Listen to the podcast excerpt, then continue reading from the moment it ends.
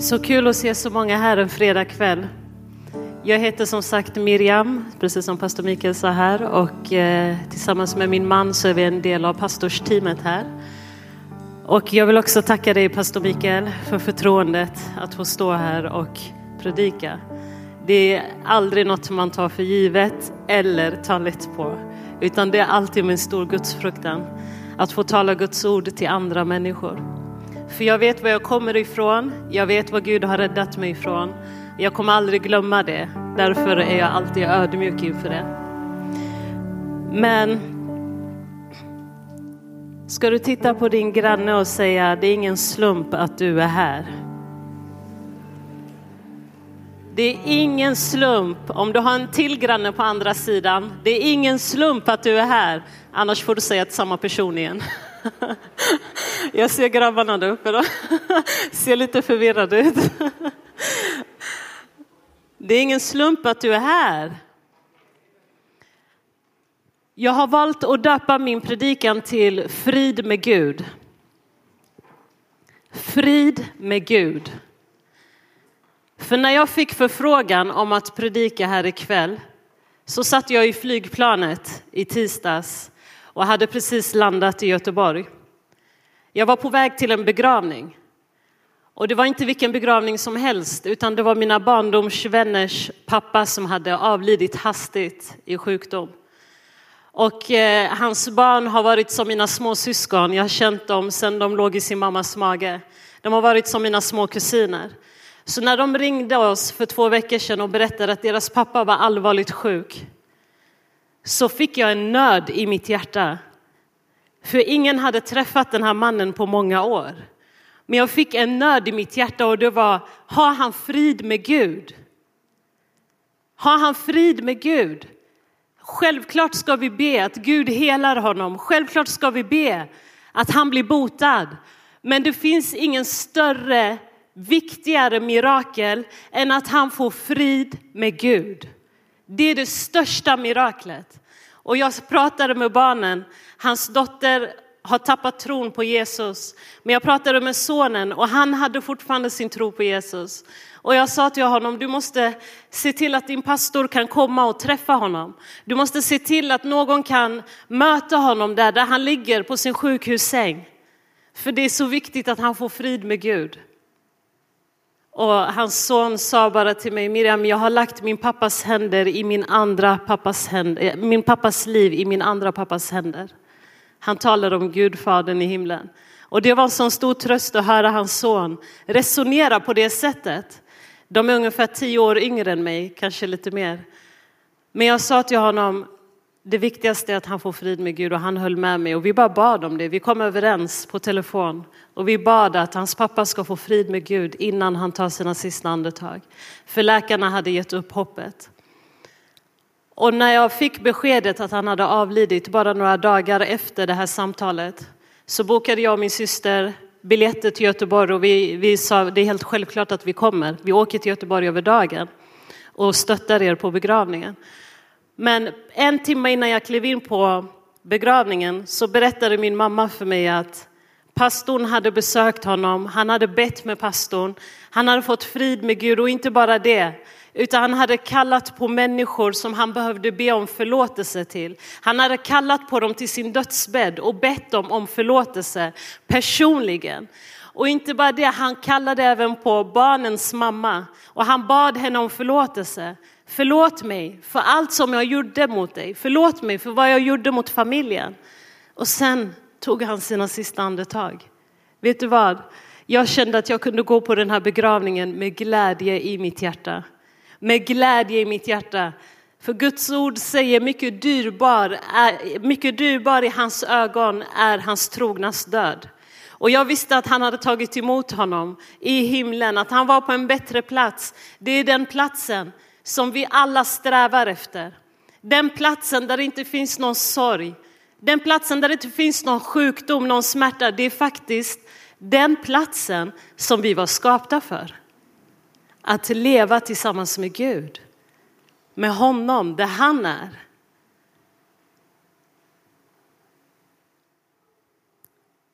Och min fråga till dig här idag, det är, har du frid med Gud? Det är den viktigaste frågan. Det står så här i Jesaja kapitel 53, vers 4 till 6. Jesaja 53, 4 till 6. Det var våra sjukdomar han bar, våra smärtor tog han på sig. Han alltså Jesus, blev genomborrad för våra brott, slagen för våra synder. Straffet blev lagt på honom, på Jesus, för att vi skulle få frid. Och genom hans sår är vi helade. Vi gick alla vilse som får, var och en gick sin egen väg. Men all vår skuld la Herren på honom, på Jesus. Fader, den här kvällen så inbjuder vi din ande, Herre, att betjäna var och en av oss på ett personligt sätt. Tack helige Ande att du bara kommer, Herre, över varenda person i det här rummet, Herre, inklusive mig själv. Tack att du vill tala till oss på ett personligt sätt och öppna upp våra hjärtan för ditt ord. I Jesu namn. Amen. Det är det här som är evangeliet. Mehretab gav en väldigt bra introduktion på min predikan. Han gav hela evangeliet, eller hur? Det spelar ingen roll vad du har gjort. Det spelar ingen roll vem du är. Det spelar heller ingen roll var du kommer ifrån, vad du har för bakgrund, vad du har för förflutet. Gud älskar dig passionerat. Gud älskar dig passionerat och han väntar ivrigt på att få försonas med dig. Han väntar. Han väntar på dig. Sanningen är att du och jag, vi kan inte leva upp till Guds standard. Vi kan inte göra det. När de första människorna, Adam och Eva, valde bort Gud så kom synden in i världen och förgiftade hela människosläktet.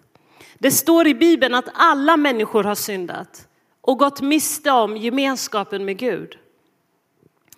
Men Gud, han lämnar oss inte övergivna. Han lämnar oss inte faderlösa, utan han hade en plan på hur han skulle vinna tillbaka sin egen mänsklighet. Sin egen skapelse. Och den planen, det var hans egen son Jesus Kristus. Han lämnade all sin härlighet i himlen. Han ödmjukade sig och föddes som en människa på jorden. Jesus, han blev frestad i allt som du och jag har blivit frestade i. Han gick igenom lidande och sorg. Han blev sviken och misstrodd. Men till skillnad från dig och mig så syndade han inte en enda gång. Och det var också därför han var den enda som kunde ta straffet för hela mänskligheten.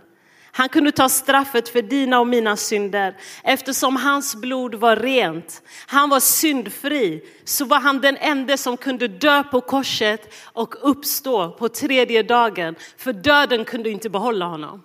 Döden kunde inte behålla, han besegrade döden. Hör du vad jag säger? Jesus har besegrat döden.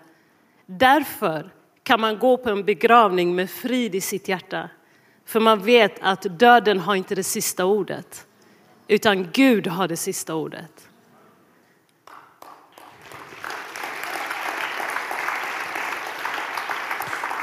Historiker, historiker säger än idag att det finns ingen ensam individ som har påverkat hela världshistorien så mycket som Jesus Kristus har gjort.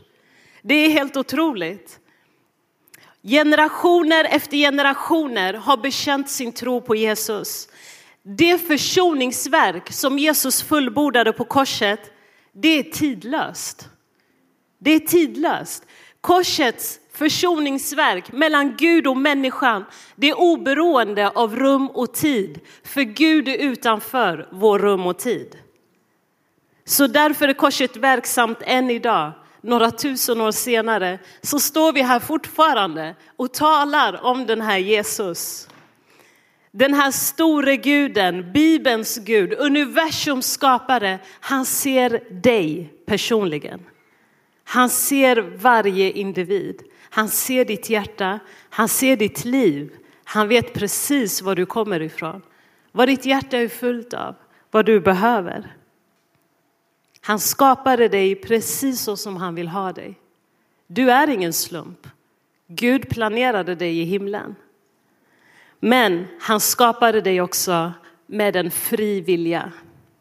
En fri vilja som han respekterar högt.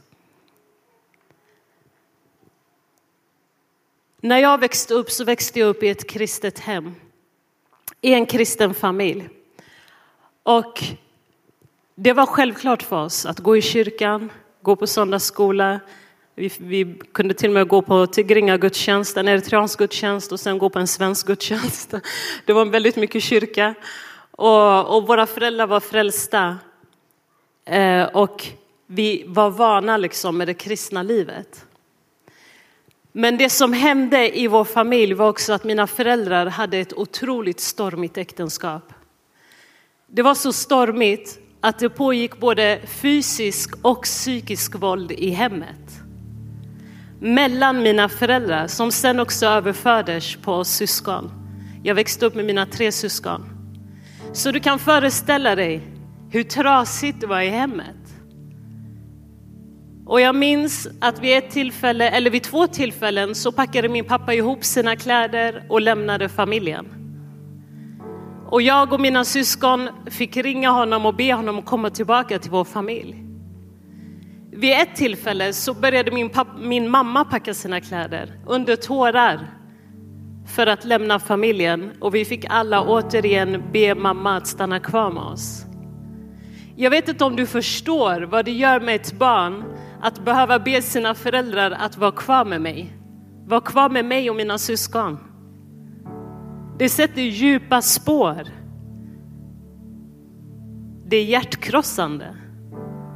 Och det vet jag själv nu, speciellt mycket när jag har egna barn.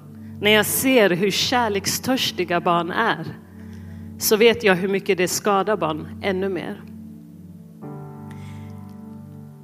Men jag kom till en punkt där jag bara, jag gav upp på mina föräldrar. Jag tänker inte försöka lösa era problem, jag tänker inte avbryta er när ni bråkar. Det enda jag kommer göra det är att försvara mina småsyskon, men ni får klara er bäst ni kan. Vid ett tillfälle när min pappa frågade mig vad, han, vad jag tyckte att de skulle göra så sa jag bara skilj er. Skilj er, jag orkar inte. Jag hade kommit till en punkt där jag var sårad, trött, hade börjat bli hård i hjärtat, likgiltig. Och inte bara mot mina föräldrar utan också mot människor runt omkring mig. Jag började förstå att varje människa kommer med ett eget bagage. Därför började jag också distansera mig från vänner och kompisar. Och jag bara räknade ner dagarna för jag ville själv rymma från min familj många gånger. Men jag bara räknade ner dagarna till jag skulle ta studenten för jag tänkte jag måste stå ut till den dagen då jag tar studentexamen för mina syskons skull. Så när jag fyllde 19 år, tog studenten, så packade jag ihop mina saker och flyttade, lämnade Göteborg där jag växte upp och flyttade till Stockholm.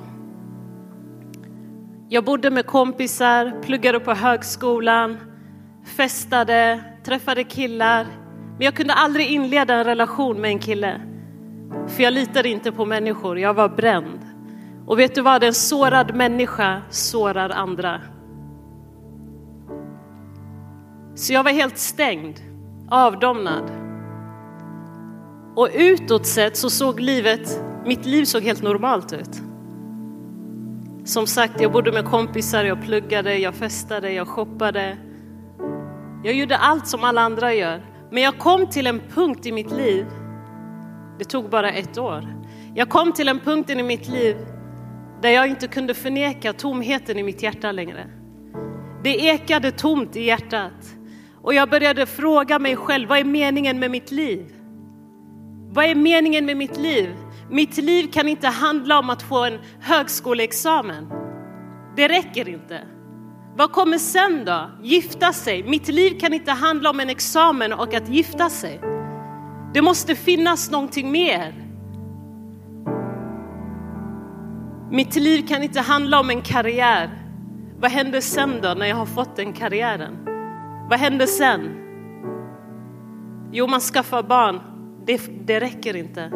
Det finns någonting, ett tomrum i mitt hjärta som ropar efter någonting större, någonting mer. Och vet ni vad jag upptäckte? att Bibeln säger att Gud har lagt ner evigheten i varje människas hjärta. Och jag förstod att det var den pusselbiten som saknades i mitt hjärta. Det var ett rop efter något som är av evighet. Det är bara en evig Gud som kan möta en evig längtan. Och jag sökte och jag sökte och jag vägrade komma fram till den slutsatsen att det är Jesus som fattas mig. Så jag gjorde allt för att slippa komma dit. Men det var en, en frälst vän som älskar Jesus som sa till mig innan jag flyttade från Göteborg, hon såg vad jag höll på med, att det var en flykt. Och hon sa till mig, om den dagen kommer då du vill söka Gud, då ska du söka upp Södermalmskyrkan, sa hon. Som nu är Wow Church då. Den här församlingen, hon tipsade mig om den här församlingen. Jag bara viftade bort det och fortsatte mitt liv. Men den dagen kom då jag behövde bestående frid i mitt hjärta. Och jag mindes hennes ord, att hon sa Södermalmskyrkan. Jag sökte upp Södermalmskyrkan, jag kom hit, satte mig långt bak. Som sagt, jag har växt upp i kyrkan så jag vet hur kristna människor fungerar. De är de mest kontaktsökande människorna. Så jag hade en plan. Jag, bara, jag kommer efter att gudstjänsten har börjat och så går jag innan det slutar. Så nu vet jag precis hur alla gör. Jag brukar ställa mig utanför och vänta på de som kommer sent. Fånga upp de som går tidigare. För jag var själv den personen. Men det fanns en tjej som hann ikapp mig i foajén. Hon tog mitt nummer och hon började följa upp mig. Men när jag kom till Jesus så insåg jag att jag bar på väldigt mycket bagage. Väldigt mycket känslomässiga sår. Och jag läste i Saltaren 69, vers 33. Så står det att de ödmjuka ska se det och glädjas. Ni som söker Gud, era hjärtan ska leva. Era hjärtan ska leva. För vem? För den som söker Gud. Och jag tänkte, är det här möjligt? Kan jag få livet tillbaka i mitt hjärta igen? Så jag testade Gud.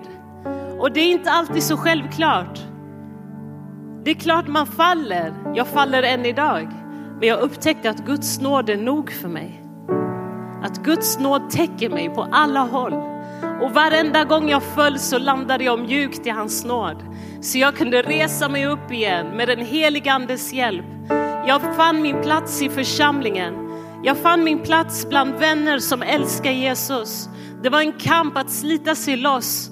Det var en kamp att gå igenom alla känslomässiga sår på insidan. Alla smärtsamma minnen. Men den helige Ande bara höll min hand och tog mig igenom. Smärta efter smärta. Jag vågade släppa taget. Jag vågade öppna upp mitt hjärta och släppa in Jesus. Och han fick göra sitt verk i mig. Han bröt all skuld och skam över mitt liv. Jag skämdes för att komma till Gud.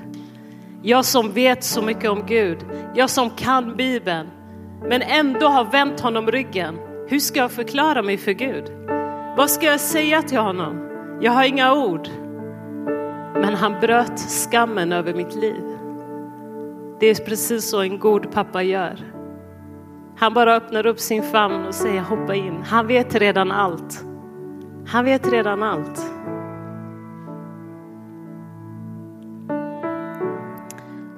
Min syster och min bror som är här ikväll. Har du frid med Gud? Har du frid med Gud? Vi behöver inte vänta tills vi ligger på vår dödsbädd. Sanningen är att vi vet inte ens om vi har nästa andetag. Det här är en fråga som är aktuell dagligen. Har jag frid med Gud när jag vaknar på morgonen? I Lukas evangeliet kapitel 1, vers 78 till 79 så står det så ska en soluppgång från höjden besöka oss för att lysa över dem som sitter i mörker och dödsskugga och styra våra fötter in på fridens väg. Amen. Vi kan bara resa oss upp på våra fötter.